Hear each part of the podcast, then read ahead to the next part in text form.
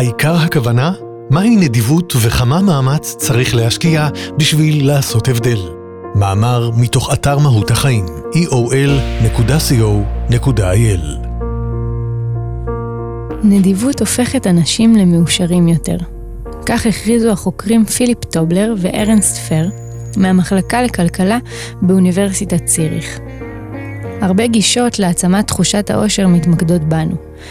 אפשר לומר שגם נדיבות מתחילה בנו, אבל היא בהחלט מטבלת קצת את העניינים מכורח העיסוק ברווחת האחר. על פי מחקרם של טובלר ופר, נמצא כי אנשים הדואגים לאושרם של אחרים, ופועלים בנדיבות, חווים חמימות נעימה ומדווחים על תחושת אושר גבוהה יותר. יתרה מכך, נראה כי מידת הנדיבות, כלומר גודל המעשה, לא משפיעה באופן משמעותי על העלייה בשביעות הרצון. כלומר, אתה לא צריך להפוך לקדוש מעונה המקריב את עצמו בשביל הכלל, על מנת להרגיש שמח יותר. רק להיות קצת יותר נדיב כבר יעשה את העבודה, כך אומר טובלר. מה זה אומר קצת יותר? מסתבר שאפילו כוונה בלבד לנהוג בנדיבות כבר משפיעה על תחושת הסיפוק. נפרט. שלושה אזורים במוח נבחנו בזמן שהנבדקים במחקר החליטו אם לפעול בנדיבות. האזור הראשון נקרא TPG, והוא מזוהה עם פעילות פרו-סוציאלית כמו נדיבות. האזור השני, הסטריאטום הוונטרלי, מזוהה עם תחושת עושר, והאזור השלישי, קליפת המוח הקדם-מצחית, מזוהה עם תהליכי קבלת החלטות. נראה כי האינטראקציה בין שלושת האזורים האלו משתנה ביחס להחלטת הנבדק האם לפעול בנדיבות או לא. כלומר, פעילות מוחית הקשורה באלטרואיזם והנובעת מקבלת החלטה מודעת, מפעילה את האזור המעורר תחושת עושר. מה שמעניין בממצא הוא שקבלת ההחלטה בלבד כבר מפעילה את שני האזורים הנוספים. כלומר, רק הכוונה לנהוג בנדיבות עוררה תחושת עושר ושביעות רצון אצל הנבדקים. משהבינו זאת טובלר ופר, הם העלו רעיון. אולי משום שהכוונה עצמה להתנהג בנדיבות מתוגמלת באושר, היא יכולה לשמש כאסטרטגיה לחיזוק ההתנהגות הנדיבה. אנשים יוכלו לתרגל כוונות נדיבות, עוד לפני המאמץ הכרוך בלהתנהג בהתאם, וכוונות אלו יתגמלו אותם בתחושה טובה, שתגרום להם לרצות להמשיך לחשוב בצורה דומה. מכאן ההנחה היא שהנטייה הטבעית כבר תהיה לפעול בנדיבות, ואם לא הנטייה הטבעית, לפחות יהיה קל יותר לסגל הרגלי פעולה תואמים. לכאורה, דרך נהדרת להשיג אושר, פשוט לפתח כוונת נדיבות. אבל המחקר מעלה שתי שאלות חשובות. ראשית, האם זוהי עדיין נדיבות אם המניע שלה הוא הדאגה לעצמי? ונגזרת ממנה, האם אפקט תגמול העושר הוא בר קיימא, בהינתן שעצם הגדרת הנדיבות מוטלת בספק. במאמר שפורסם בכתב העת AEON, כותב פרופסור לפסיכולוגיה כריסטיאן מילר, כי יש דרכים שונות למדוד או להגדיר נדיבות. ביל גייטס, מסתבר, נבחר כאחד מ-20 האנשים הנדיבים ביותר בעולם, על סמך תרומה כוללת של כ-27 מיליארד דולר במהלך חייו. אך האם התרומה הכספית הגדולה הזו הופכת אותו באמת לאחד האנשים הכי נדיבים בעולם? והאם באופן כללי כגודל התרומה, גודל הנדיבות? מילר לא מתיימר לדעת את התשובה, הוא מצהיר בכנות שאינו מכיר את סיפור חייו של גייטס מספיק טוב בכדי לבחון. אבל הוא כן מציע שלושה היבטים לבחינת מידת הנדיבות של אדם. מעלה כמו נדיבות, הוא אומר, היא מעלה מורכבת. היא מכילה בתוכה הרבה יותר מאשר ההתנהגות הנראית לעין. מחשבות הליבה, רגשותיו ומניעיו של אדם נכללים בתוכה.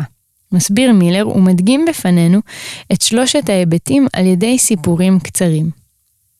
הראשון, ערך התרומה עבורך. והנה הסיפור. לג'ונס יש ערימה של דיסקים ברכב. הם אינם נמצאים בשימוש כבר שנים, ורק שוכבים שם וצוברים אבק. כבר כמה פעמים הזכיר לעצמו שהכי נכון פשוט להיפטר מהדיסקים, שסתם תופסים מקום ברכב. יום אחד עובר ג'ונס ליד מרכז יד שנייה, ומחליט כי זו הזדמנות מצוינת להוציא מהרכב את הערימה. הוא עוצר לצד המרכז ומעביר את כל הדיסקים הישנים לתרומה. על פי מילר, הסיפור אינו בא לזלזל או להאשים את ג'ונס בדבר. אבל הוא כן בא להטיל ספק במידת הנדיבות של תרומתו. אקט של נדיבות, כך הוא מציע, אמור לגלם בתוכו ויתור על משהו בעל ערך עבורי, לטובת האחר, או באספקט רחב יותר, לטובת הפיכת העולם למקום טוב יותר. אם לדבר שתרמתי אין ערך עבורי, והוא יכול גם להיעלם מעיניי באורח קסם, זו אינה נדיבות לשמה.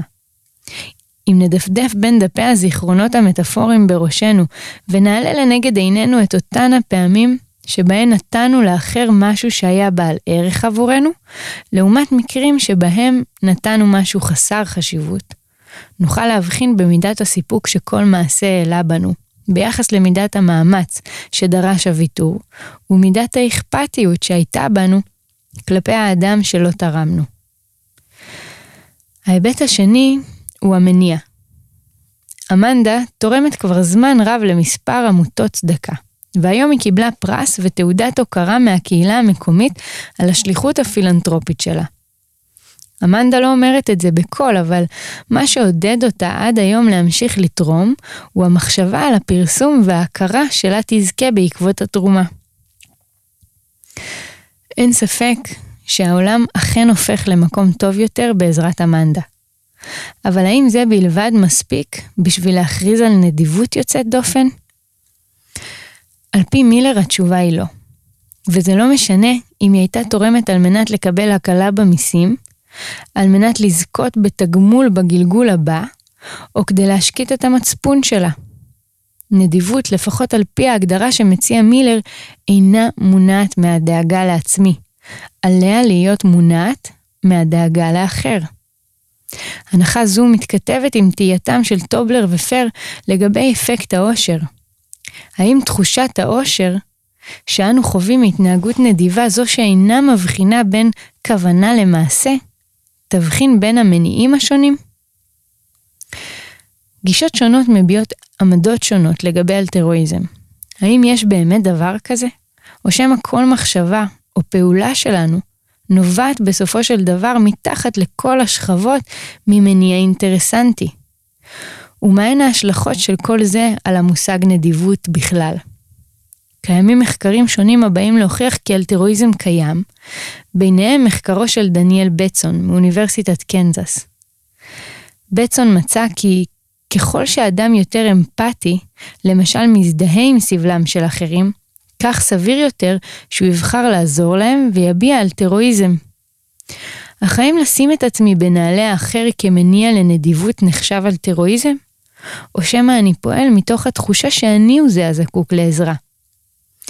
כנראה שאין תשובה אחת, אבל בהחלט מעניין לתהות על קנקנן של שאלות אלו.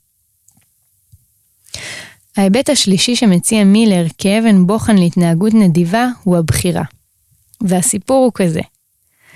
פרופסור סמית מסיים פגישה עם אחת הסטודנטיות שלו, ובה ייעץ לה לגבי עבודתה.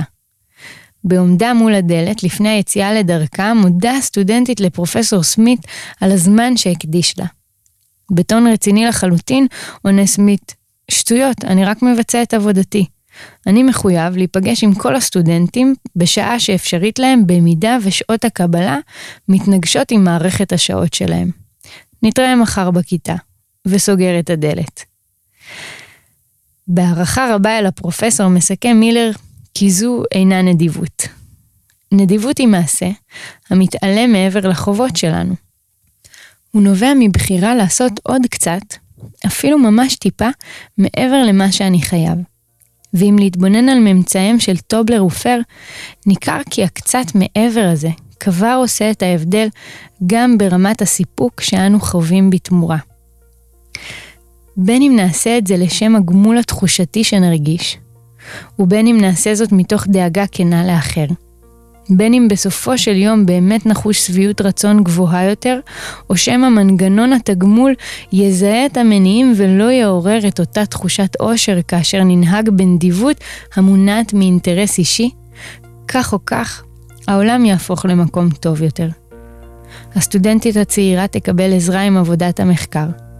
קהילות שונות ישתמשו בכסף של התרומות לפיתוח ועשיית טוב, ומישהו אי שם ייהנה ממיטב הלהיטים של שנות התשעים. גם אם הקצת יותר לא ישפיע לאורך זמן על תחושת הסיפוק שנחווה. הוא עשוי לאורך זמן להצליח לפחות להעלות חיוך על זוג שפתיים אחד או יותר. ואם חיוך של מישהו אחר הוא תוצאה ראויה בעיניכם, אתם כנראה בכיוון הנכון.